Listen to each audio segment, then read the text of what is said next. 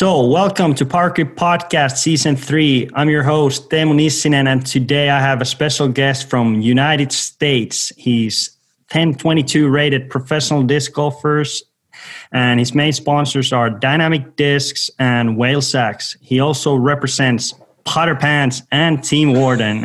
Please welcome Eric Oakley to Parker Podcast. What's up, Teemu? It's good to yeah, see you, bud. What's up? How's your off season have been? Uh, it was a, actually a pretty interesting one. Uh, I took for the first time. I had to take some time off. I had a little elbow issues that ended up. I think we kind of diagnosed it as tendonitis, and uh, so I took some time off. And that was the first time in like seven or eight years that I took more than like three or four days off from throwing. And then I came back, and uh, my elbow's feeling good. I've had it worked on from uh, a good a good friend of mine, Dan, uh, who's a chiropractor. So he worked on it a lot I worked with Seth Munsey about doing some exercises for it, and you know, it's it's off season was interesting. Uh, we mm-hmm. bought a second house here in Pensacola, Florida, and so that's been crazy. And then I'm like, oh, I need to get ready for the year. Oh, I need to start throwing. Uh, my elbow's feeling better. Let's get going. And it's just kind of like whirlwinded. And then I played Vegas, and it's like, okay, here we are. We're season's back. It was nuts. Yeah, but it's good that you got get some a little bit time off, and oh yeah, you guys bought a new house, and uh, now your elbow is good and ready to go and and I guess yeah. your next tournament is Waco mm-hmm. coming up and then it's tour life onward, after that. Onward. yeah. PK Podcast. But let's start this podcast with my traditional question and uh, let's do some time traveling first. And right. the question is that when, where, and how you discovered sport of disc golf. Uh, so a good friend of mine, his name is Ian Keeble. Um, who I played soccer with. We were on the same club team, and uh, he happened to live near me. So he just said, "Hey, do you want to play? Do you want to play disc golf?" And I had no idea, no idea what that? he meant. And I was like, "Sure, let's go." And we went to uh, a course in like in Grapevine, Texas, called Bear Creek, which is no longer uh, around. Um, it turned into a dog park or something like that. Mm-hmm. But we went out there. I had some DX Valkyries or some something like that, and I was ripping into trees. I was I was awful, but I think at one point I threw one and it like kind of went straight, and I was like, I'm hooked. I'm done. Like this is the best game ever. We went back to his house and pulled up like it would have been 2004, 2003, 2004 USDGC videos online. Okay. I, just, I think this is before YouTube, but correct me if I'm wrong. But yeah. he pulled them up and was, that's when I saw the Brinster hop. That's when I saw uh, like everything in it. So I've incorporated that little hop into my throw, and uh, I I was hooked. I went and watched videos on how to push putt. I watched anything I could find on the internet that had to like, had to do with like getting better at disc golf. I was mm-hmm. on, and uh, we were lucky at my high school that we had um, so, uh, a disc golf club that was like two or three years before us. So they bought some baskets. So we just had some baskets out in this big open field. Okay. So me and my friend, who then I got into, his name is Cody, and we just would go and just try and throw as far as we could, just just ripping discs. Yeah. And we were like, "Oh, dude, I threw that one like 300 feet. We're so sick," and we thought we were really good. It was it was so fun, uh, and I don't know. It just became that spiral kind of thing. I ended up buying one of those Innova skill shot baskets, the cloth ones that you can yeah. set up and yeah, down. Yeah. And, um, yeah, I was in the backyard putting. I went out to some leagues and just kind of just played and just kind of was so enthralled by the sport early yeah. on. And uh, but I ended up like here and there taking breaks because I was so devoted to soccer at the time. But I always mm-hmm. had like disc golf as this thing to do when I wasn't playing soccer. So it was, uh, yeah. it was, it was always there, even through college, and even when I was looking to aspire to be a professional soccer player, I always kind of push myself to yeah. to play disc golf as a hobby, and Do, it, now it's become my job. So it's sick. Yeah. Do you remember what was your first own disc? You said that you. I think it was. Oh, I think it was your French Valkyrie in the first, but what was your first like? I remember a DX Leopard and a mm-hmm. A Valkyrie and an AVR. I remember yeah. having those three, and then I remember getting a Roc shortly after that. Yeah, and the Roc was the first disc that I threw like smooth on this little like 190 foot downhill hole, and I threw it, and it just like went straight, and then didn't move off the line, and I was like, I'm I am a god. Like I am way too good for this game. Like I I've done it. Like I'm and I, I, again, Yeah. it was so easy to get hooked. You know. So it's funny that every every, every guy that I have asked um, what what's their first, it- it's always like drivers, drivers. So never Oh, yeah. never the and then we we always say, oh, you should try the mid range or something. But Well, we didn't have we didn't have the same influence of Yeah. YouTubers and tons of pros who were accessible back in the day to be like, stop throwing drivers. You're it's going to be bad. You need to Yeah. throw mid ranges and putters. but like you're known throwing a lot of sidearms these days but uh, in the in the beginning with did you was like only backhand or how you guys figure out the different ways to throw the disc Uh, just from watching the, like I said, watching the USDGC videos, we Yeah. didn't see many sidearm throws, so that's why I Oh, like stuck stuck to the backhand. Yeah. And like I had a functional enough sidearm where I take a Firebird and I throw it as hard as I possibly could. It goes 225 and dumps to the right. Like you had to have that. Yeah Um, and uh, as like to develop a sidearm, I didn't really develop that until I was already kind of touring as a disc golfer, Okay. um, essentially. Uh, but I watched Sexton, I watched Jeremy Koling throw, and I was like, okay, I need that. Yeah. I need to have that. And Eagle and I were actually kind of working on our forehands kind of at a similar time frame yeah that we both wanted to get better at it.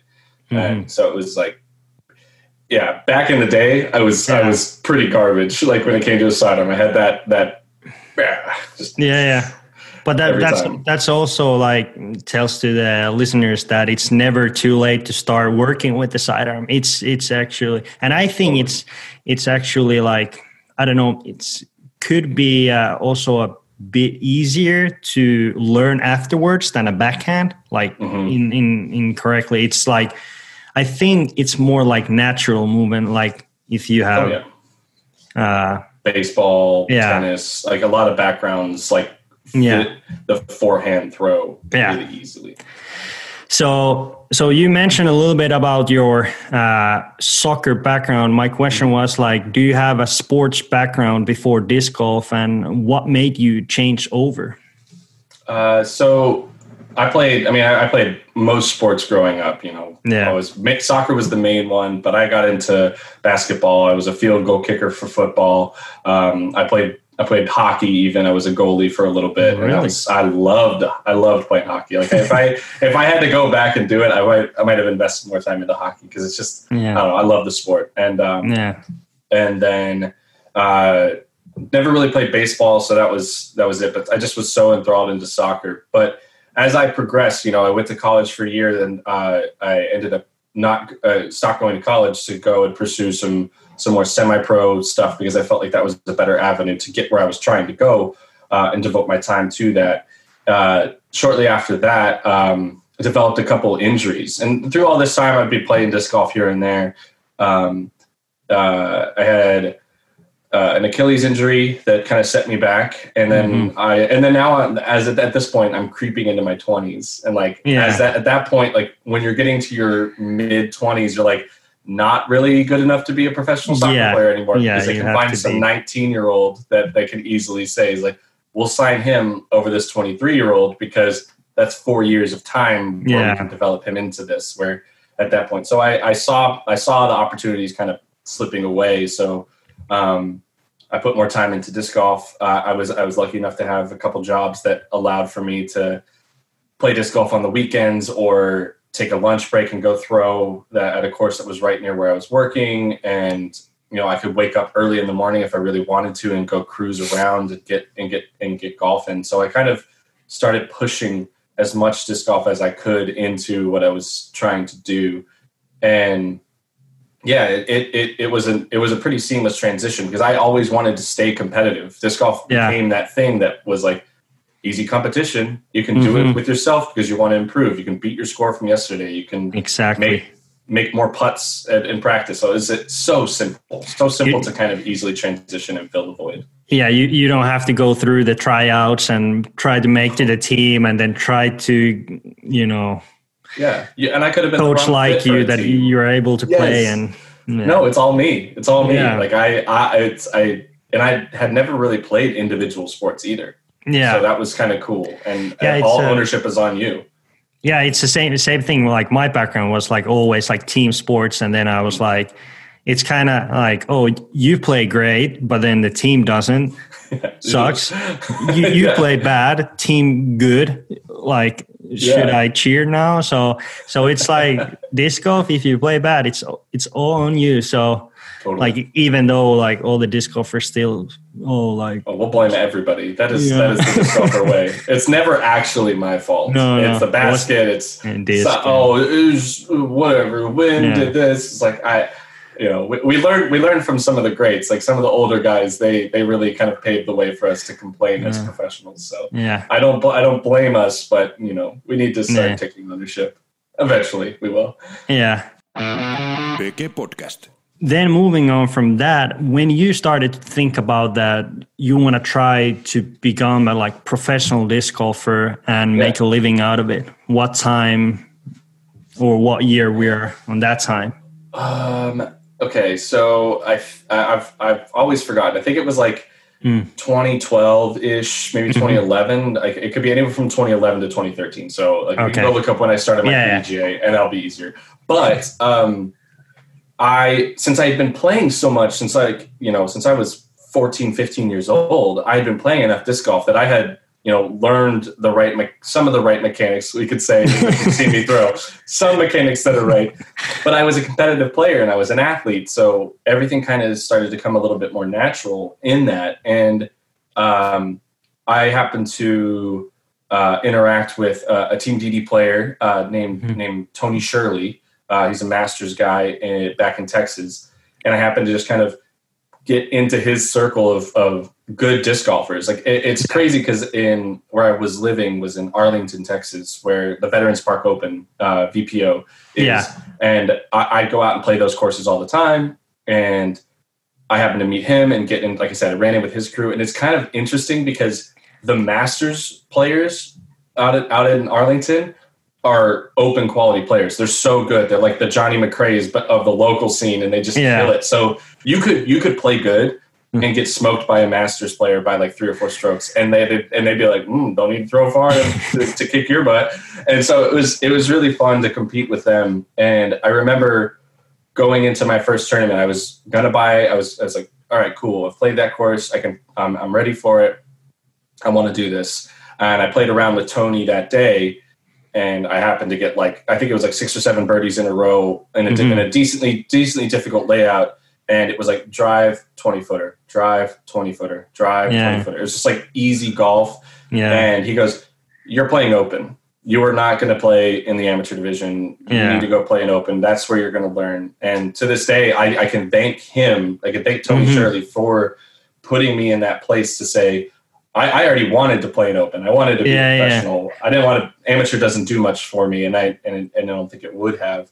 But I'm so happy he did because I learned so much in those early tournaments uh, about how to compete at a higher level. How Mhm. do I elevate my game? How do I get more consistent? So it Yeah. was, it was all really cool. And then at that point, I've, I've never played an amateur tournament, so I just Yeah, it- kept playing pro. it, it gave you that little confidence to go to the open and like okay somebody else believing in me so Hundred I'm gonna go to the open and, and then learn. So so and that that's usually like when people start to like peak when they go from maybe juniors or amateurs to open. It's like like people usually when they play amateurs they just like look the ratings and stuff but it's Mhm. totally different when you play on the division and you play with the open players. And and and that's usually when people like go like uh from like pretty average player to something more consistent quite fast and uh Oh yeah.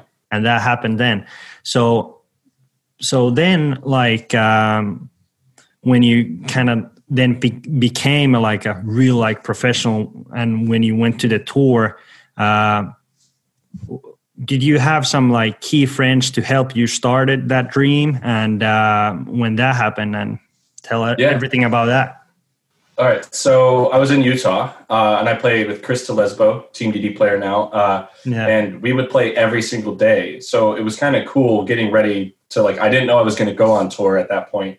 Um, Yeah. But we played every single day. So I had a competitive round of disc golf every single day with him, and we both got really good. And we just like ramped up super fast. And then I happened to go to Texas when I was living in Utah. I flew back to Texas, Mhm. played a tournament, played against Simon, played a really hot first round, and got to play with him on lead card the second round. And I didn't play that well, but I kept a good attitude. And he Mhm. already knew he could see my bag. It's full of Discmania. I was already, you know, posting on everything about Discmania at the time. Fanboy. Super fanboy. Of course I was. We had to Yeah. be. And we, I mean, I still Of am a fanboy to Simon and, and Yeah. to Eagle as as much as I am a, like a competitor now. I'm always Yeah. be a fanboy for those guys.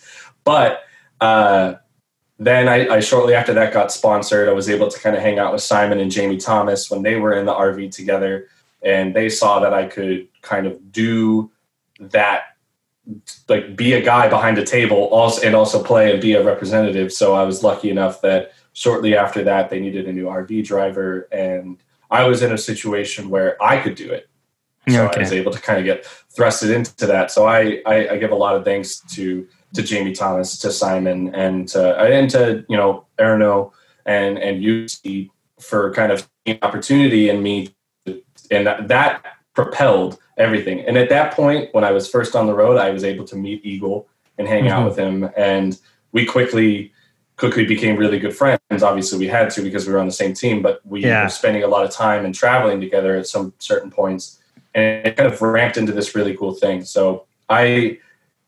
I am thankful to Discmania for that opportunity because it allowed for me to travel first Yeah. to get an idea, and I played terribly that first stretch of the season, which was Yeah. uh, I think I cashed at like maybe two events, but And, the, and know, this is, we're talking now 2016, 15? 15? Okay. 15 or 16 I, I yeah i'd have to and i you know was where i fell in love with the green mountain championships it was Mhm. a lot of stuff and uh, i got to, i mean in the in those travels i i hung out with katrina allen i hung out with paul Ulibarri, drew gibson ricky wysocki Yeah. um, a lot of really cool people that that are like hanging out with this 960 guy who drives a Discmania RV, and that, like they Yeah. just like kind of opened up to me like I was one of the touring guys, and it was it Yeah. was it, it was cool. And then and then I was able to go to California, work with Discmania for the off season. But I, I mean, California in the winter is perfect, so I played Not every single day. I was I was grinding, so that that's whenever I really saw probably the most of my development was that Yeah. level of effort, putting it in. You know, we had to put bubble wrap on the basket in the Mhm. backyard on the pole to make it uh, um, That's uh, silent less, enough. yes, Yeah. to silent it because I was I was in the backyard putting constantly. So to not disturb the guys I, I lived with, it was uh, So- yeah. But I would wake up early, go to the go to the field, throw, go to work, play, or go to work, and then go to back to the course, throw, throw, throw, throw, go home, putt, putt, putt, putt, sleep, do the Yeah. same the next day. And you you were the guy that you you helped running the was it uh, like uh, what was the tour with Simon Flying Oh. Circus Circus Flying Circus was more with Jamie, but then like Okay. we kind of did the same with with with me and Simon for a little bit. But Simon Yeah. wasn't actually supposed to go with me uh, until uh, things got shaken up, and he so he jumped in with me, and so we just kind of ran some events, and then we ran uh, the second season. We tried out the poker run stuff, and it yeah, didn't yeah. really take off. But it was it, it was just easier for us to set up, have the radar gun, and do some fun stuff. yeah And also, honestly, just having merchandise, we we learn now is just like if you have stuff to sell, people are going to buy it and it's going to be profitable. So Mm-hmm. Yeah. it was good.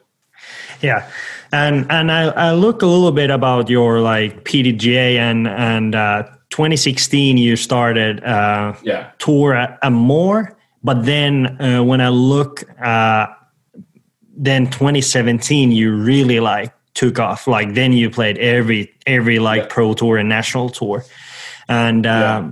and I, I thought about that time frame like from like 2016 2017 till this day and uh, professional disc golf have changed a lot especially Tons. In these years. And uh, example Jomez started on that time to film full time they have filmed earlier some like texas tournaments but full time on that time disc golf pro tour started.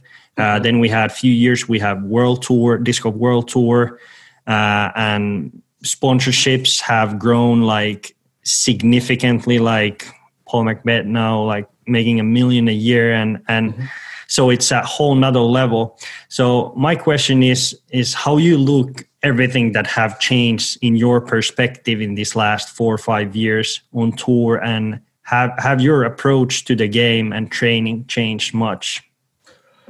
Well, uh, the, the the sport has changed immensely because like back in the day, if you shot a thousand rated, like averaged about a thousand rated, Yeah, you knew you were guaranteed money, and you were like decent money. Yeah, yeah. Now you can shoot thousand rated and not make a dime. And Yeah. that's insane. But it shows that the level of competition has raised to like that 1005, 1010 level of Mhm. that's the bare minimum if you want to make something or at least maybe break even on the Yeah. weekend. Now, nowadays, like 10, 15, 20, 20 is a new thousand. Yeah, Kinda. it's, it's pretty accurate. I Yeah. mean, there's so many players. Like I look, I look, and I have a decently, I have a decent rating at Yeah. in the 1020s, Yeah. and I'm still one of like the 30th highest Yeah. rated player at the event. So if I finish any bit higher than that, I exceeded my expectations in- Yeah. in, in a sense. And uh, it's it's pretty it's pretty nuts seeing how deep the field is in comparison. Where you kind of knew that if you just played okay, that you could make some money, uh, you know, three years ago. But now you know you have to kind of go out and be good. So that what all that's done to my training process is, like, all right, Mhm. cool. I need to put, I need to be more uh, decisive on the green. I need to be uh, more uh, confident in in my in my driving ability. So it it, it all functioned together. Of all right, the practice is good, but Mhm. now we hone in on why we're doing the practice. So I Yeah. think that's the only part that's changed. Is I used to throw just to throw, Mhm. and now I'm throwing with a lot more purpose. Ow, spout, stop. she just tried to jump on my lap and fell. Um, so yeah, that that that part of it is, I think, where the game has gotten incredibly crazy is Mhm. uh, how how good everyone is and Mhm. how how much time and effort you need to do. Because if you want to play well and you want to be in the top ten, you got to have a good weekend, and you Yeah. can't make many mistakes. So that consistency level comes into play. and and it's It's- also it's also fun to see that uh, let's say like even like five five years ago like how many players before their round made a proper warm up No, how, how many did. how I many didn't.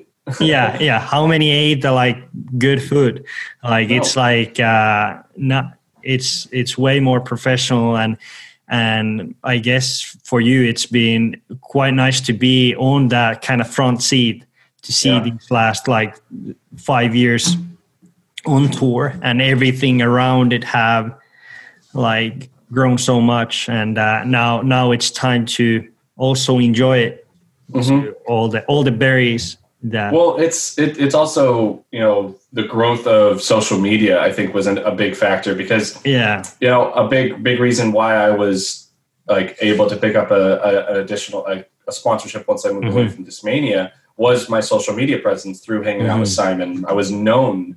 People knew who I was, so it Yeah, helped Putter gain my notoriety. Putter pants, yeah, exactly. yeah So all that kind of going into it uh, Mm-hmm. led to this amazing opportunity. So I've just kind of continued to grow that, continue to stay active in the in the disc golf community, social media wise, and that that part alone is uh, it has made has made things good because I, I it doesn't matter if I Mhm. play well. If I make a good post, I'm still interacting and I'm still growing my brand. So you know, Yeah. playing well becomes uh, an awesome sugar on top type of thing.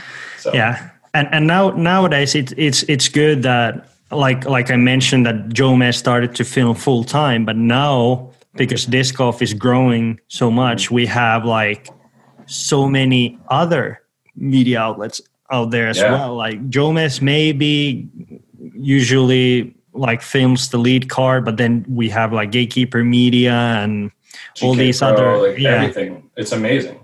Yeah. So then, so then, if you're like chase or even third card, you, you could easily, easily like uh, get some like uh, coverage time, and and uh, nowadays it's it's huge for for like uh, and th- those will got a lot of use and and one thing that all the players like are quite blessed that these media crews they are making such a high level YouTube stuff nowadays so it's actually Yeah. like all the all the fans love to watch that as well and uh, and then all It's the awesome. commentator stuff is is also point on nowadays Oh, agreed. PK Podcast. what is your most memorable disc golf moment so far Oh man, there's there's two that stick out. I think the most. Mhm. Uh, Tell me. and the the eight the winning an A tier, and actually my first PDGA win was an A tier event. Okay. Uh, Fort Steilacoom in uh, Seattle, Washington. That was uh, 20, what 17, time? 2017. Okay. I believe, and that Yeah. was so. I'm a 960 rated player. Mhm. I go out, I beat Paul Ulibarri, Dustin Keegan, Eagle McMahon, um, and a bunch of other amazing players up in that area. Um, I, I love you. Uh, and uh, it was cool. It was a Mhm. it was really cool because I, at that point I um, so to predate that GBO happened and I had my hot round at Peter Pan um, and played well and finished you know in the top 20 as a 960 Mhm. rated player at, at the Glass Blown Yeah. Open that's a pretty solid solid finish and so I knew that I had it in me to, to play Yeah. well so then transitioned to Fort Selly I just happened to have three rounds of really good golf and um, was able to take it down. And it was, you know, to be, to come out and do that, it kind of solidified that I had, knew I was doing the right thing. And Yeah. um, I was going to continue to progress if I put the time in because, you know, let's be real. If I, Mhm. looking back at that tournament, Mhm. I had a lot of things go my way too. I had a lot Yeah. of left side putts just stay in. And how many Yeah. times have you played those tournaments where, ooh, it could have stayed in and it falls out, and then you're like, cool, I just I, I lose. Yeah. You know, I don't I don't play that well. And it was things just kind of worked out and went my way. And Mhm. it, it was it was awesome. I was also throwing the disc really well, and I was making good decisions, and it kind of spiraled into some really good things. Uh, and then the next the next moment that kind of really stands out to me because as I mentioned before, I was watching old USDGC videos. So yeah. playing at Winthrop was something that I always wanted to do. I wanted to be Mhm. part of the USDGC as this um, as this prestigious event. It was the you know it's the first tournament golf I ever watched. Yeah. so yeah, it had this extra factor. So uh, I qualified through Monday qualifying, and that was uh, a really really cool feeling to get out there and qualify and earn it earn it in that regard. Um, Was awesome. I think that was 2018 because I tried to qualify in 17 and didn't, and then I qualified in 18, and then and then I qualified shortly after that. I qualified at uh, Masters Cup, and then I qualified at um, Vegas, and I qualified at where did I qualify at this year? Um, hmm, MVP, MVP Yeah. last year. Yeah. So it, it, it's cool, and you know, it's something that I always kind of look forward to. Is uh, Yeah. you know, I want to play the major, and you know, this year it's going to be a little bit tougher. I think they um, they've done some weird things to to the qualification, but you know, it- okay. it'll it'll it'll it'll work out. If it happens, it happens, and if not, I'll Yeah. try Monday qualifying. And if I don't make it, then I don't play this year. It's not the end of Yeah. the world. It's like not. yeah. I don't have to play every single one. Um, I'd love to, Yeah. but I know that if I put too much thought into it, I won't make it. But if I just let it happen, it, it, it'll probably happen naturally and organically. So I'm, I'm interested in the opportunity. I actually remember because I played like 2018, but uh, Monday qualify uh, qualification day, you were the like first guy on the course. Like you Yeah. grind it out, like Oh yeah, like played like let's go, let's go, like three rounds a day. Like I'm gonna ready, do man. this. Yeah, I was ready. but uh, yeah, it's always always quite cool. The Monday, like people like they play six, seven holes, and they're like, ah, not good. Back to the one, and Yeah. let's go again. So, so, Yeah. but it it's was cool uh, that I only had to do that one that day. Of, Yeah. Like the on in 17, I played I think two or three. Yeah, That day, I just was like on it, played good, and just it was it was easy at that point because I just had like had one of those rounds. Like I was like four or five down going into hole nine, and I was like. I don't need to do anything on the back nine. I just need Yeah. to just stay Yeah, in bounds and par. yeah, par, and yeah. It was good. It was really good. Exactly. Um, then, because we are we are Power Grip and we are located in in Finland, so I want to touch a little bit about your European trip. Uh, so 2019 uh, was the your first ever disc golf trip to Europe. I remember Yep. you mentioned that you have uh, made a trip uh, back in the days to play soccer, but this this was like to Europe, but this was the first disc golf trip. And you, you played two tournaments here in Finland and got second place at Tuni, and then top 10 uh, finished ninth place on European Open Major Yeah. and you got to play that huge huge gallery that we have have every year in European Open. So I, what just was got, I got I got chills just like remembering the crowd at European Open. It's oof, what, a, what a tournament. So what was it like to see European disc golf scene first time, and is it different that what you guys have in US in general? Uh, I think there's a, a an overall better respect for the game as like eh, not to mention like it's not to take anything away from how people are here in the states, but Yeah, we have a lot more of the crew that Mhm. play disc golf that are like there to do it as like a drinking thing or to to do it rec- more way more recreationally. Where yeah, in Finland, the respect for the game is like people are model professionals, and you guys aren't as loud as as Mhm. most Americans, anyways. So it's a lot more quiet, and uh, but uh, the the appreciation for the game is Mhm. um, is is kind of hard to to grasp. I think there's a better understanding of the practice of disc golf Yeah. in, in in Finns. Like they know that it's not something that you can just kind of do. Like I would Mm-hmm. I would likely see more Finns practicing putting before uh, before an event or before a clinic or Mhm. or working on their form and those kinds of things where you don't always see that here in the states people just you know they play to play and that's it, not to say either is right and either is wrong yeah, it's just a different different approach to the game and i think finns have that more professional approach Mhm. and americans have a more amateur casual approach. Now that's not to say there aren't professionals and in in the states. It's just it's different.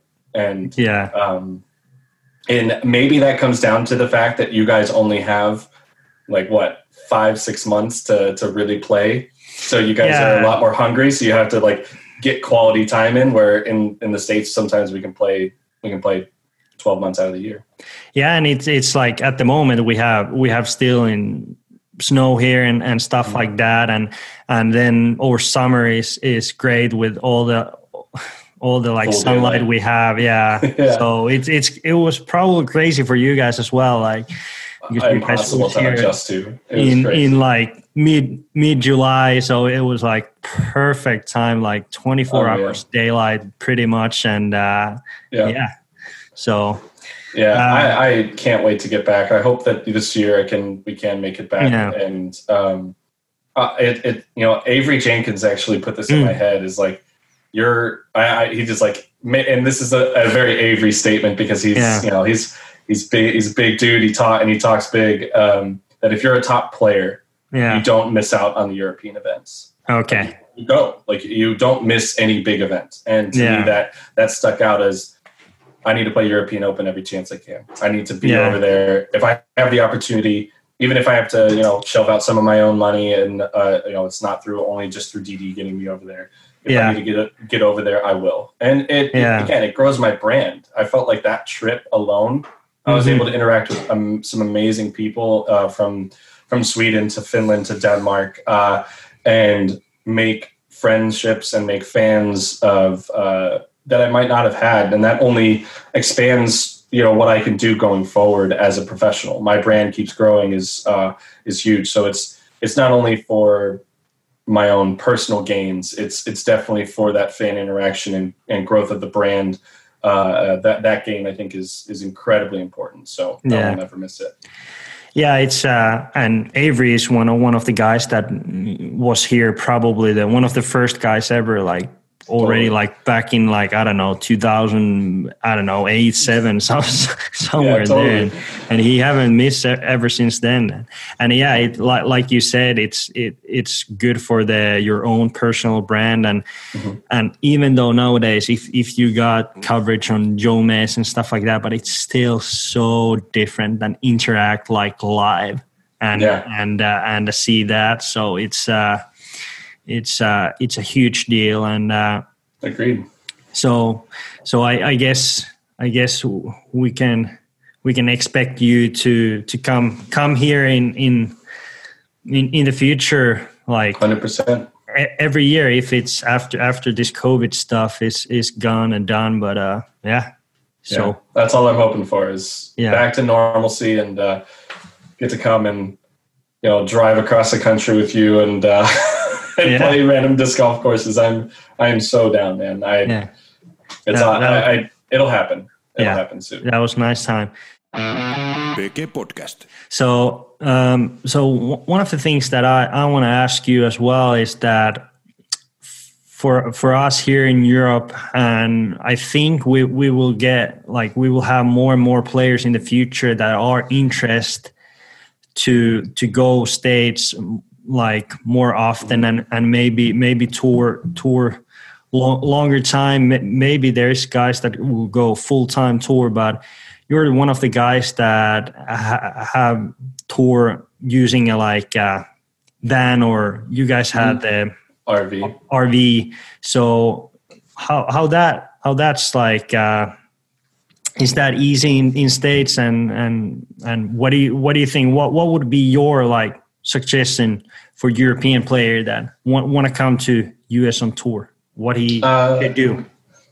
So they they should definitely you know if they are sponsored by a brand like Mhm. make use of that community like the Yeah. take the trilogy community if i Yeah. if i really really needed to i could find somebody in some place that could give me a place to shower or sleep or maybe even Mm-hmm. a meal or something like that so i can save money in that Mhm. in that regard um, don't go it alone as well i was lucky to have tina um, Mhm.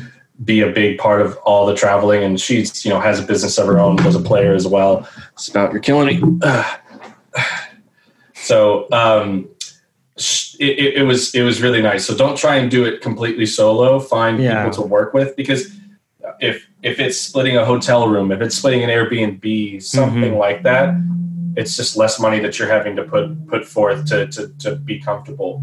Yeah. and it, it it helps. It helps being with somebody and having a friendship and somebody to talk to. And when you have to drive a lot it it, it uh, isn't great. So make use of the make use of the community that you're already a part Mhm. of disc golf is amazing. And a lot of people are excited to meet people from from europe. So Yeah. that, that also gives you plenty of, of opportunities to interact with people who are just excited. Now of course in most in everything we do you're going to find some weirdos. Like there are weirdos in every market. In, in in finland and everywhere in europe there's Yeah. weirdos but there are a lot of weirdos here in the states. So you have to yeah you're going to have a couple situations that make you feel awkward but just like, Yeah. grind through it. You know you're saving money and uh, helps you make it happen.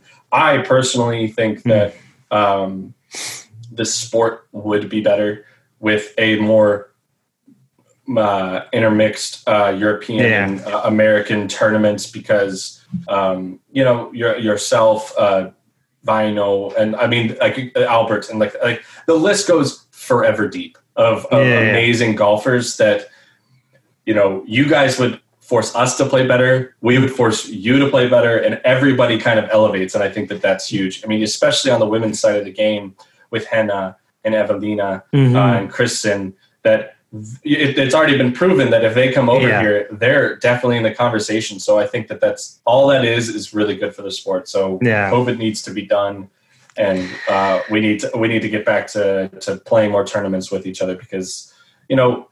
I mean, I miss I miss having you know being able to hang out with Seppo or you know Mhm. or, or or yourself. Like just so many people over there that uh, that one Yeah. when I when I you know when I interact, uh, it, it becomes huge. I remember I remember being the only person who spoke English uh, Mhm. at Toonie on my on my card, and Yeah. it was so crazy how Yeah. amazing they were. And I feel like the same concept would happen if if the Finns or people from Sweden or Norway, whomever, come to the states, they'd get that same kind of reaction and welcome feeling to to and I and I think like Simon have al- al- also proved. Obviously, Simon is one of the best players in, this Yeah. sport. But uh, like, I think it, it, have helped a little bit also that he's uh, from German, so it Mm-hmm. it also brings a bit more, you know, attention when like somebody Yeah. outside of like states and coming and like Seppo or Vino or like Albert or somebody like that come Mhm. comes there play a bunch of tournaments and start to be there so it's like Yeah. uh, it's easy to easy to like people recognize you because you're you're some some some from somewhere else and uh, you You're, have you're, you're different. Like you're Yeah, not yeah, not the norm. So, yeah it's So- good for it's good for everybody. Yeah. You guys come coming here, us going there. I think everybody wins. So But, but I, I, do think that now now because last like few years have been very good for disc golf. So I, I think yeah. now the possibilities also from here to come there more often and, and be be actually European professional disc golfers, the Mhm. the possibilities will will grow significantly even even in the future. So so we will probably see that more, and uh, then the competition will be even even tougher. So 10, 10 20 might not cash. Is, is Yeah. what you're telling me. All right, I need to get better. yeah. So uh, perfect. Uh, so my last question before we go to some fan questions is that uh, uh, can you name some few goals that you want to achieve in disc golf? They can be like some like specific tournament goals or or outside of like career, like after the career or what kind of goals you have in mind on, on your disc golf career? Uh, I love this. Uh, so, uh, tournament performance wise, uh, I want to have, uh, and I'm not even going to call it like I want a win. I just want a performance that people remember. Yeah. Um, I think I've had some in the past where it's been this like, whoa, Eric Oakley did what? Like that's crazy. yeah. Um, and I want I want to be in the running uh, at a big event and and show up and be professional. And if I take it down, amazing, that's huge. But I just want again a memorable moment that um, is is is super good and gives me the opportunity to you know continue to prove my worth because I I do it I do it every tournament where I feel like I play well and I keep Mhm. mm ahead and. And those are all really positive, but I want that memorable moment. Uh, Yeah. in, in in this day and age with uh, being on Jomez and everything. So it's, Yeah. I, I feel like the time is coming, and I just have to keep trusting that process of my golf is good enough. If I throw with confidence, I'm going to have a weekend where everything clicks, and I just gotta I just gotta be ready to run with it and uh, ride the wave, and uh, hopefully it uh, puts me in that really good spot to to make a good memory. Um, and then outside of that, I really want to stay involved with uh, dynamic discs in in the long run. I feel like I've found a home and a group of people that I can I can see myself growing with as not only as a professional but as a, in a business sense. Um, I'd love to get into course design with Eric McCabe. Uh, you know, being a team captain right now uh, of of dynamic discs, it makes me feel like a, a, an easy transition could be potentially uh, working with Eric or something like that in the future as a Yeah. team manager role. Um, and you know, having been on the road for as long as I have, I kind of understand that that life pretty pretty well. Yeah. I would I could see myself transitioning into like again course design. Like I basically I'm Eric Eric McCabe 2.0. I'm other Eric uh, Yeah. of it, it works out great. Um, it works out great in that way. So you know he's he's done so much for me, and I I want to keep uh, following in his footsteps because he's uh, he's really really paved the way for a lot of us, especially on the team, to do some amazing things. Yeah. So I'm I'm that's kind of where I see myself is you know staying relevant in the sport to some extent uh, through social media, through through course design, through you know team manager type stuff or whatever whatever that whatever Yeah. DD's opportunity throws at me. If I become Yeah. more of a media person, I'd love that. I love working Yeah. with Bobby, Anthony, and Danny. Um, and so again, I feel like being with DD gives me those opportunities to just stay relevant in disc golf, and I could Yeah. be happy doing any of those. Yeah. So basically, like you're not gonna go anywhere. So eventually, if if the like tour life, like playing tournaments, will will be will be gone, but you want to be associated with like disc golf in some way. Totally, totally. I would love to be like Johne McCray. Like that. That would be the, that would be the goal of anybody. Is like, oh, I'm older than time, and I still compete at a 1030, 1040 rated level. Like, Yeah, exactly. Sure, sign me up. I would love to do that. Now, Yeah. I need to find out what Johnny's doing, uh, what he's Yeah. eating, what he's doing to to to do the same. But you know, uh, so much respect for players like him and Patrick Brown and uh, yeah. a lot of the older guys who just keep grinding and keep doing it at a high level. So Yeah. I, I can only hope that I can even uh, scratch the surface of what they've done uh, Yeah. as I get older. I would love to keep playing as long as I can. Of Yeah. course, all of us would. But you know, Sounds- gotta be realistic too. Yeah, sounds sounds good. Sounds good.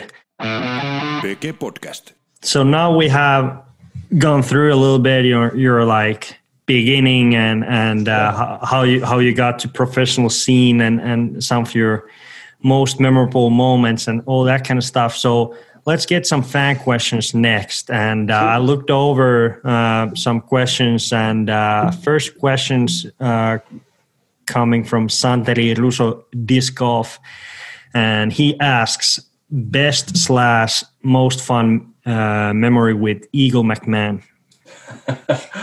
Man, okay, so a funny one Mm-hmm. is the first time I ever saw Eagle McMahon play basketball. That to me is like burned into my brain of because he didn't he didn't play many um, sports growing up outside of disc Yeah. golf, so he didn't Okay. have that same type of coordination. Like when you see him throw a disc, you're like, oh, he's super athletic. But then you see him do anything else, uh, it wasn't. He's actually worked on it. Like he goes and shoots hoops from time to time. He's Yeah. learned how to juggle a soccer ball. He's he's he's done a lot to become a lot more coordinated, and I, I have nothing but respect for him. That's that's a funny one, man. Having I like I don't necessarily have one moment because I Mhm. felt like with Eagle and I, we just we like him and I have never fought, like never had like an argument. Like Yeah. we've had disagreements, but we've never really like had an argument and been Yeah. mad at each other. It's Yeah. all we've all had this relationship where it's been super easy. We get along. We kind of like, f- like fit together as good as best friends, and it, it just worked out nicely. And the funny thing is, is he's ten years younger than me, and we get Yeah. along so well. It's like we're there's a huge age gap and a huge like, just it's it's pretty nuts. So Yeah, I but, uh, but I think that disc disc golf also does that. It's it doesn't really like like you mentioned Johne McCray. It doesn't Yeah. really matter. You can be 19 or you can be like 45. It's like Yeah. it's it's just like would would you would you like be be that close with another like soccer player that is 10 years older or younger probably not so Yeah, it's, exactly. it's, it's it's crazy and i have to add that uh basketball skills because like what i have like got to know uh american players mhm. it's it's unbelievable how much talent uh you guys have like like i have seen like example like paul Ulibarri. he could be baller. good at He's a- anything like yeah, basketball, like playing pool, like you name it. Like he he like it's the competitive nature, man. Golf, like that traditional golf or whatever. Oh, yeah. it, it could Give be. it a- so it's yeah, it's, give an it's opportunity to be good. We're gonna we're gonna try and seize that. So it's good. but Eagle is probably not the best, but uh, he's good at disc golf. So He's incredible. so that that's enough for him. So. Yeah. So uh, good, good for him. Uh, so next, next question, uh, Olgonen asked: Is there any side effect from your unique style of throwing discs, and added more like physical ones? Um, not anything that I can come up with. Uh, You I had the actually- elbow thing now. Now did, but but that was that was probably not the backhand form, at least. it, it was backhand. Okay. Forehand, forehand didn't hurt it because it was on his top side. So like, el- okay. like, el- like forehands are usually in the lower part of the elbow. Oh, and, okay. Um, so yeah, it was it was really interesting that it was from backhand, but I think it was because we started playing pickleball. Oh, okay. and so I think I just was like hitting, and so I've had to stop playing pickleball, even though I love it. Uh, but uh, I uh, I don't think I've had much impact. I know at one point I had some lower back issues, but I don't think that that had anything to do with my form. I think Mhm. what it had to do with was I wasn't properly warming up or cooling down Yeah. and um, ever since then i make sure i roll out uh, i get a good proper warm up in and i haven't had many lower back issues since like it'll get sore from time to time but that's just from the workload of Yeah. throwing a lot and practicing and or driving uh, to from tournament to tournament so I, i've just put a lot more preparation into my warm up and my cool down Yeah. so I don't I don't feel those side effects as much anymore, which is uh, which has been really nice. And Yeah. uh, I thank Seth Munsey Disc Golf Strong for for instilling that in me to to not be to not be a lazy bum and to be an and to be an actual athlete. So Yeah, yeah. Uh, addition for that was like another question uh, came from Pete Niemelä and, and he asked it about your technique and uh, ha- have you always thrown with with that kind of your hop and and uh, and uh, the other question was have you have you ever tried like more traditional or normal technique? So yeah, not I I have how- tried. Yeah, It didn't go well, and I Yeah. felt really bad. Um, but again, I saw Steve Brinster in like 2004, 2005 with the hop, and I went out Yeah. and tried it, and it Yeah. worked. I like generated a little bit more power. yeah. And, like, you guys have worked really actually pretty much similar. O- only thing that was different for you in the beginning was the arm. I, I guess you, people it, it kind of it kind of makes the the technique looks even like kind of crazy, but like it's like yeah, it's just like at least people recognize you. That that's totally. I can you can you good can see me from a from Yeah. thousands of feet away and be like, "Yep, that's Eric Oakley." uh, but like I, I always had the hop, the and I, I used to reach down and then Okay. up and then throw through. But I've Mm. really been focusing. It was like a couple of years ago. Yeah. actually before I came to Europe. I focused on keeping the disc a little bit higher up and not reaching down, but Yeah, reaching out. more more level. Yeah, Yeah, and uh, that helped. That actually helped a lot in my consistency, and I think that that helped me kind of elevate Yeah. from take next 2010 to yeah 1020, next like level. Yeah, because I wasn't off the line ever. It was just easy pull through, and I, I think I gained uh, I gained a little extra power too, just just by doing so, because all the energy went into the disc, not into correcting the line. yeah. PG Podcast. So next question, Elmer Noppa asks, "What's your favorite disc, favorite course, and favorite hole?" I guess we all know the disc, but you can you can Yeah, the- the take a Felon- moment for this. Felon Felon's the best disc that uh, that I've Mm. used because it it has it has earned me more strokes. Uh, Mhm. or saved saved me more strokes, made me the most money than than most discs in my bag. Yeah. I know I can thank you for this. Uh, a, a close second is definitely pushing into the Explorer. I, I yeah, that disc is is amazing, and uh, like the compliment of the Evader has been really Mhm. big. So those those discs, I I think earned me a lot of strokes at uh, at Vegas, and earned and have are going to give me more confidence because yeah, I can now tackle any forehand shot, any overstable shot, any dead straight shot that's like that, that can't turn, and then any like longer turning or longer straighter shot with the Explorer. So like I have everything. I, I Yeah. feel like I'm like ready to go, uh, and especially at a tournament like Waco in the woods, like I'm Yeah. gonna be leaning on those fairway drivers. Um, so yeah, Felon for sure, close second.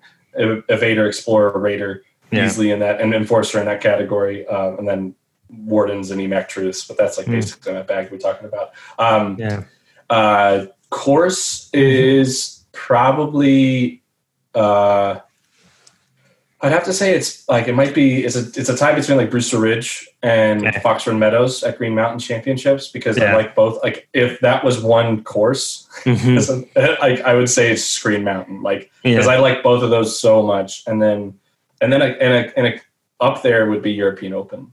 Uh, yeah. The uh, the Nokia Beast. yeah, it was it was super fun, and I think it, it, it reminds me of why like Maple Hill is so special in Yeah, that way of the crowd. Like when we have like when we have crowds and Mhm. fans, like it feels weird yeah, to say that. That tournament, like MVP, is like the whole eight the eight holes. Zach Mhm. Benson is a good, a good friend of ours who's a king of the eight holes. Um, that was awesome. Hole 18 at, at MVP made that tournament so good. And I think the same concept happened was Mhm. how many people I saw. I remember walking from hole 16 yeah. The island hole. Yeah, to hole 17. you have to go through I, all the people. and I looked up and I was like, oh my God, there are so many people here. And then I saw lead card walking and there was a monstrous crowd following them. And I was just like, this is insane. I think that made me like it so much. Yeah. And uh, the course itself is awesome. Like it's a, it's a very fun and, and good track. So I, I, I- think that the Nokia course is is one of those that you have like it's not only like open hyzer hyzer because you have the like the first like six seven holes yeah. in the woods and then you have like a kind of like semi open slash wooded holes in the middle and then Yeah. the last four is to kind of the gre- the cream top of the cake, and then like Yeah. all the spectators and all that. So I, I, for my opinion, those are the best like closing holes in disc golf. Like oh yeah, for for like a big tournament because it it has all the aspects to for sure. And you know, like, scoring those, and uh, yeah, the last those last four holes is like you're not. You could be four strokes up and you could lose. Like it's Yeah. not even like that. You're like guaranteed to win because but but then you can go four down as well. Like totally, just totally. yeah. If you're throwing So- the disc well, you will. You So- can easily make that happen. I I completely agree. And then So, if you're talking best hole, yeah. Um, I think probably one of my favorite holes. I'm not even sure what number it is. It Mhm. might be hole ten at Waco. It's uh, it's a par four. Mhm, Uh, it's a, and it's like a long, basically a long straight tunnel. mhm. And like uh, uh, early off the box, it goes like down and then back up. But then it's like this meadow in the woods Okay. so fun to just I, I don't know picturesque beautiful when you get the birdie on it you've done something good because you can throw a Mhm. good shot and it's still a difficult approach to the green because the Yeah. basket is kind of perched on a mound where it like slopes in two different directions behind it um, so it just requires two really good shots and it's honestly where another reason why I've liked the Explorer so much because it made it so much easier because I was always throwing distance drivers and Mm-hmm. then leaking left into the depth that is the woods on the left and I was just able to go Explorer to the middle. Yeah. It doesn't even matter if it goes that far and I had a birdie opportunity Yeah. at the time. So I, I picked that as my favorite hole. Yeah, perfect. So let's go to the next question. Nilo Kohtala asks, why did you choose Dynamic Disc to be your sponsor? Uh, it, it you know after after I separated from Discmania, Mhm. um, uh, just and simply simply to put it is we had different thoughts and directions on uh, on on the future Yeah. between my, what I wanted to do and what Discmania wanted to do was very different. So it was an easy. It, it wasn't easy. It was just a the right thing to do to go our separate ways. Um, and uh, I had I had known a lot of people growing up in the Dallas Fort Worth area. Dynamic Disc has a pretty good stronghold with Steven Story and his crew at Dynamic Disc Carrollton. So I had Mhm. seen what they do. So I already knew what the company was about. I, I spent a lot of time with Jonathan Ray, who's a RV driver for Dynamic Discs Yeah. and um, those interactions were were awesome. I had I had a lot of interactions with Eric McCabe as well in the past, so we've always it always been very positive. And I think what I what made the most sense was that they were pushing media, and I was I was getting bigger into social media, so Yeah. it was an, it made it made the most sense. And in my conversations with Dynamic Discs, it was it was so easy to see that there was no ceiling Mhm. on what I could do at Yeah. the company. And that was so like enticing for me is that I, I knew that the opportunities were endless and I, I appreciated how much they were looking to invest back into the sport. They were looking to invest back into the players as, as things kind of progressed onward. And it, it, it was a no brainer. It was a no brainer. And if uh, we we fit each other perfectly in that regard of you know positivity and and, and uh, social media presence and pushing pushing the sport in that way so that was that was really big and uh, I, I honestly think I've I've landed in the best possible spot that I could have ended up in in disc golf I could have gone a couple other directions but this was the the true place of where I should be Yeah. That's awesome. PG Podcast. Tuomas Nykänen asks, do you have any tips for mental game? What's your what's your thought about a mental game? so uh, mentally is, is is the hardest thing. I think it's probably it's probably been my weakest point. But I, people view me as this happy, always positive kind of guy, and Yeah. you've, they've caught me on good days because I'm like I'm human. I'm a human being, and I struggle with the same mental stuff that everybody does, and Yeah. uh, it's it's normal. But playing playing bad, it, it, it sucks. Oh, it's awful. It's the worst thing in the world. And there's like no like you can't just be like, oh, it's just another putt. No, this is great. Ah. You can't actually do that. Like you need to give yourself time to be human, and you need to be. Yeah. Jeremy Koling is the extra person who told me this, and I think it's stuck true. Is you have to be able to forgive yourself. Okay. You're going to make mistakes, and you have to be able to move past that. And Yeah. the first part of that is forgiveness.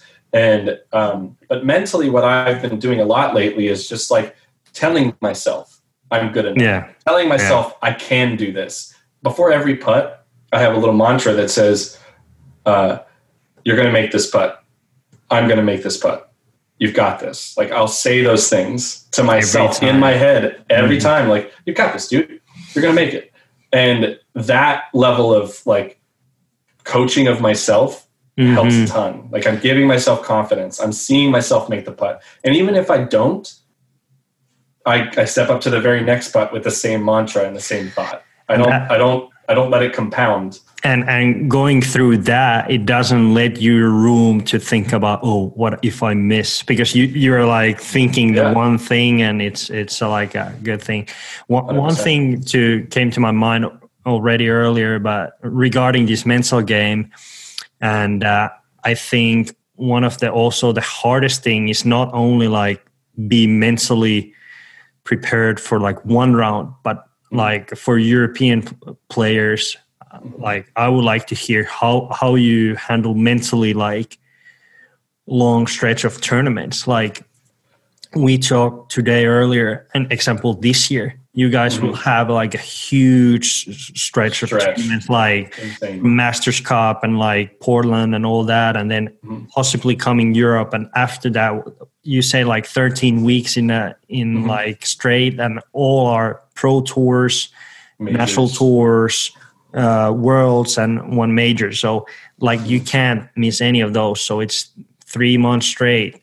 So what's your like? How you think about like going tournament to tournament if it's a bad tournament? Um, How you uh, mentally prepare? you have to you have to kind of leave things in the past. Like you have to constantly Yeah. look forward. Um, uh, uh, Lamoureux, uh, DD guy here in, uh, Yeah. in, in, in Dallas Fort Worth, he um, he told me at a tournament. He said, "Hey, look forward," and Yeah. that that was that was honestly probably the best thing. Is you know we have an opportunity to play golf the Yeah. next weekend. We- We're always like we're gonna play golf again Yeah, and we have to look forward to that. And um, if you need to, take a look back at the event. If it was poor, if it was positive, look at things of that you did well. Look at things that you want to improve on, and then apply that going forward. Don't look at oh like I OB, I did all this. Like, blah, blah, blah. It's like Mhm. take a second and be like, why did I go OB? I chose the wrong Yeah. disc. Oh, I threw the wrong angle. Ooh, I did this. Okay, so I need to think about my disc selection. I need to commit to my angle. I need to do. I need to be more focused inside the circle.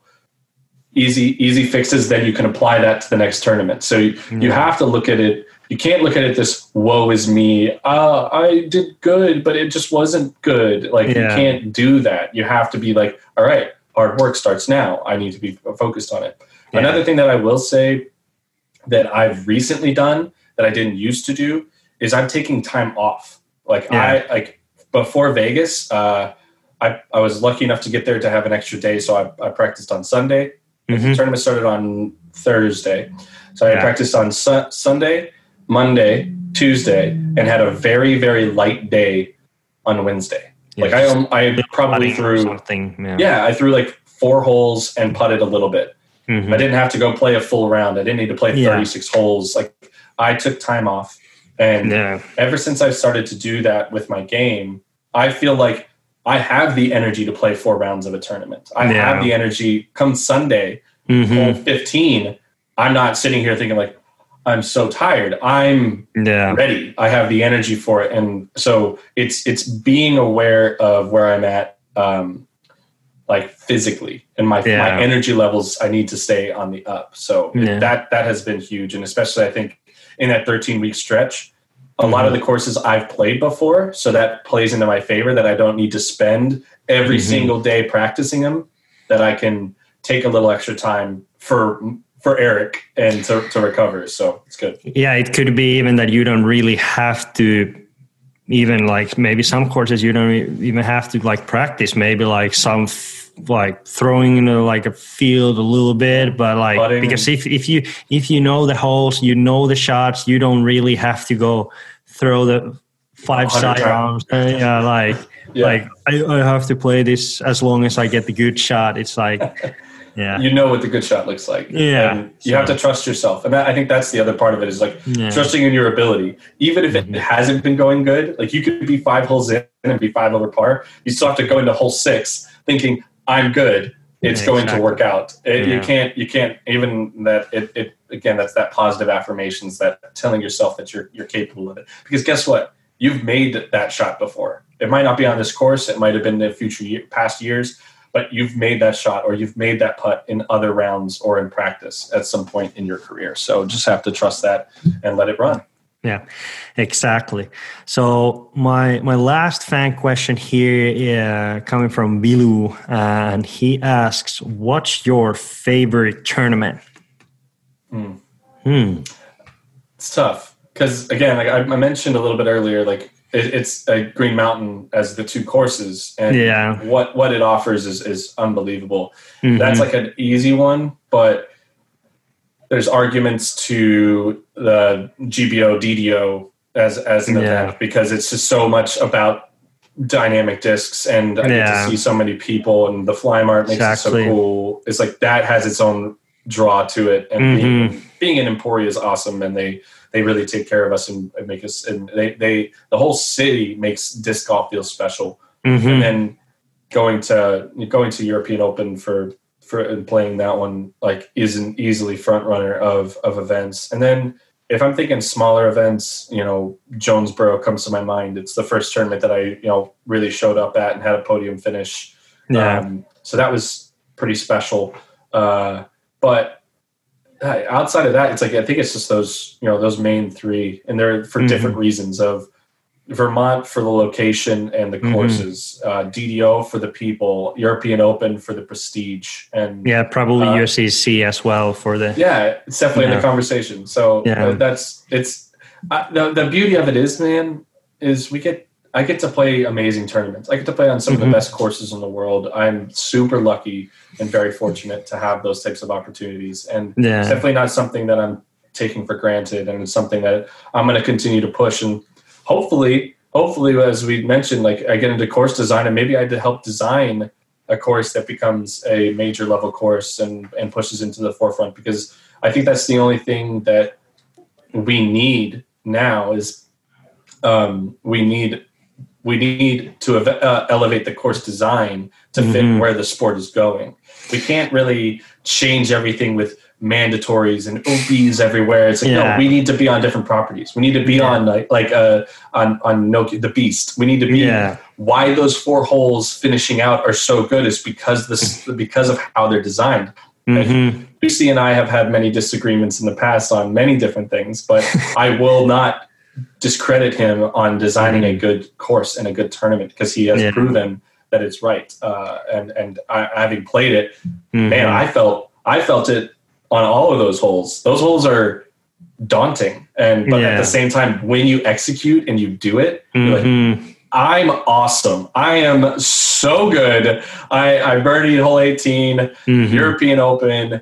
I I'm I'm just I'm awesome. I'm the best player Yeah. in the world. Yeah like like uh like a walk on hole 18 after you like you're in the sweet spot and you throw the hyzer and you it skips to the hay bale and you're like i don't have to putt and then you Yes. take the walk and there's like thousands of spectators and like everybody look at you and you're like it's like a walk of fame so it's like totally.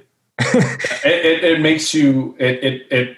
I got just got chills again thinking about it because you know it. uh It's it's something like that is really hard mhm, to replicate. And yeah. you know if, if if if i ever can design or be a part of a tournament that does something similar to that i will Mhm. feel very very fortunate. And uh, Yeah. you know that's that's all we can hope for is um, that our sport continues to evolve the courses continue to evolve and giving us these opportunities to do those things and to be a part of events that feel epic and awesome. So that's again that's all we can really hope for PK Podcast. that's that's pretty much it. So I want to thank you, Eric, to joining Temu. joining this party podcast, and uh, and uh, yeah, it it's been nice to know you already. Like few years, I remember meeting you 2016 and La Mirada World Tour. And, oh yeah and uh, good times man it's Yeah, come it's- a long way yeah. So so have have you do you have any last words to the audience on this? No. Uh, I mean, to plug myself and plug Dynamic Disc. Make sure you guys Mhm. are following all the all of those avenues. Follow me on Instagram at the Eric Oakley. Uh, follow us on YouTube, Whale Pants. Uh, go to whalesacks.com, pick some stuff up. Make sure you guys support Power Grip. They are uh, probably, I think, one of the only um, uh, wholesalers of whale sacks in Europe. So that's they they've supported Tina, and it and it gave us an opportunity to to get that. So keep plugging them uh, uh, as much as possible. But outside of outside of that stuff, just uh, keep supporting disc golf. Keep supporting you know amazing brands like Power Grip that are really looking to keep the sport going in the right direction. Um, and uh, you know support Dynamic Discs. They're they take care of me, and uh, I wouldn't be here if it wasn't for them. So yeah. Well, that's all I got. And thank you everybody for tuning in and Yeah. supporting what what we have going on here. It's awesome. Perfect. I want to thank you, thank you, Eric, for joining, and uh, Thank you. we will we will see next Friday on the new episode. Thanks Sweet. for listening. Perfect. Cheers, man. Bye.